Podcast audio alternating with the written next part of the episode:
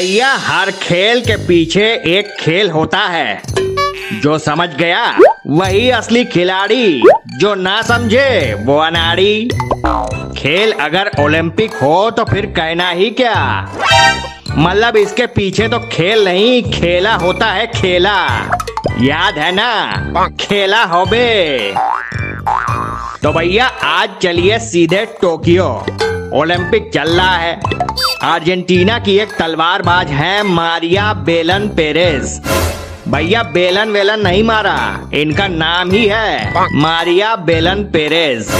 समझ गए हैं? तो ठीक नहीं तो ऐसा ही काम चलाइए। ये तीसरी बार ओलंपिक खेल रही हैं। परफॉर्मेंस में गजब की कंसिस्टेंसी है। मतलब न पहली बार कौनो मेडल जीती थी, न दूसरी बार, और न ही तीसरी यानी इस बार जीती हैं। मतलब इनके प्रदर्शन में कहीं कोई गिरावट नहीं है।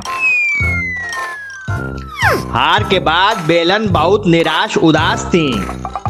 टीवी चैनल वाले बार बार पूछ रहे थे कि हारने के बाद कैसा महसूस कर रही हैं।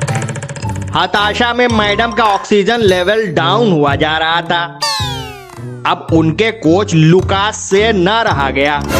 हाथों में तख्ती लिए पीछे से आ गए। तख्ती में लिखा था मुझसे शादी करोगी। Oh my god. आदमी समझदार थे। सामने आके शादी के पहले ही डायरेक्ट समर्पण कर दिए। घुटने के बल झुके और प्रपोज कर दिए। बस, मैडम की निराशा का लेवल जितनी तेज़ी से उतरा, ऑक्सीजन लेवल उतनी तेज़ी से चढ़ भी गया। बिना एक सेकंड गवाए ही हाँ बोल दी। लुकास बाबू ने मौका देख के चौका मार दिया। लेकिन भैया, उनकी प्रेम कहानी बड़ी ऐतिहासिक है। कायदे से तो गिनीज बुक के पन्नों में दर्ज होनी चाहिए। लुकास बाबू कोई पहली बार प्रपोज थोड़े किए हैं। ग्यारह साल पहले भी इन्हीं बेलन मैडम को प्रपोज किए थे। लेकिन तब मैडम का मूड नहीं था। सो प्रपोजल रिजेक्ट हो गया था।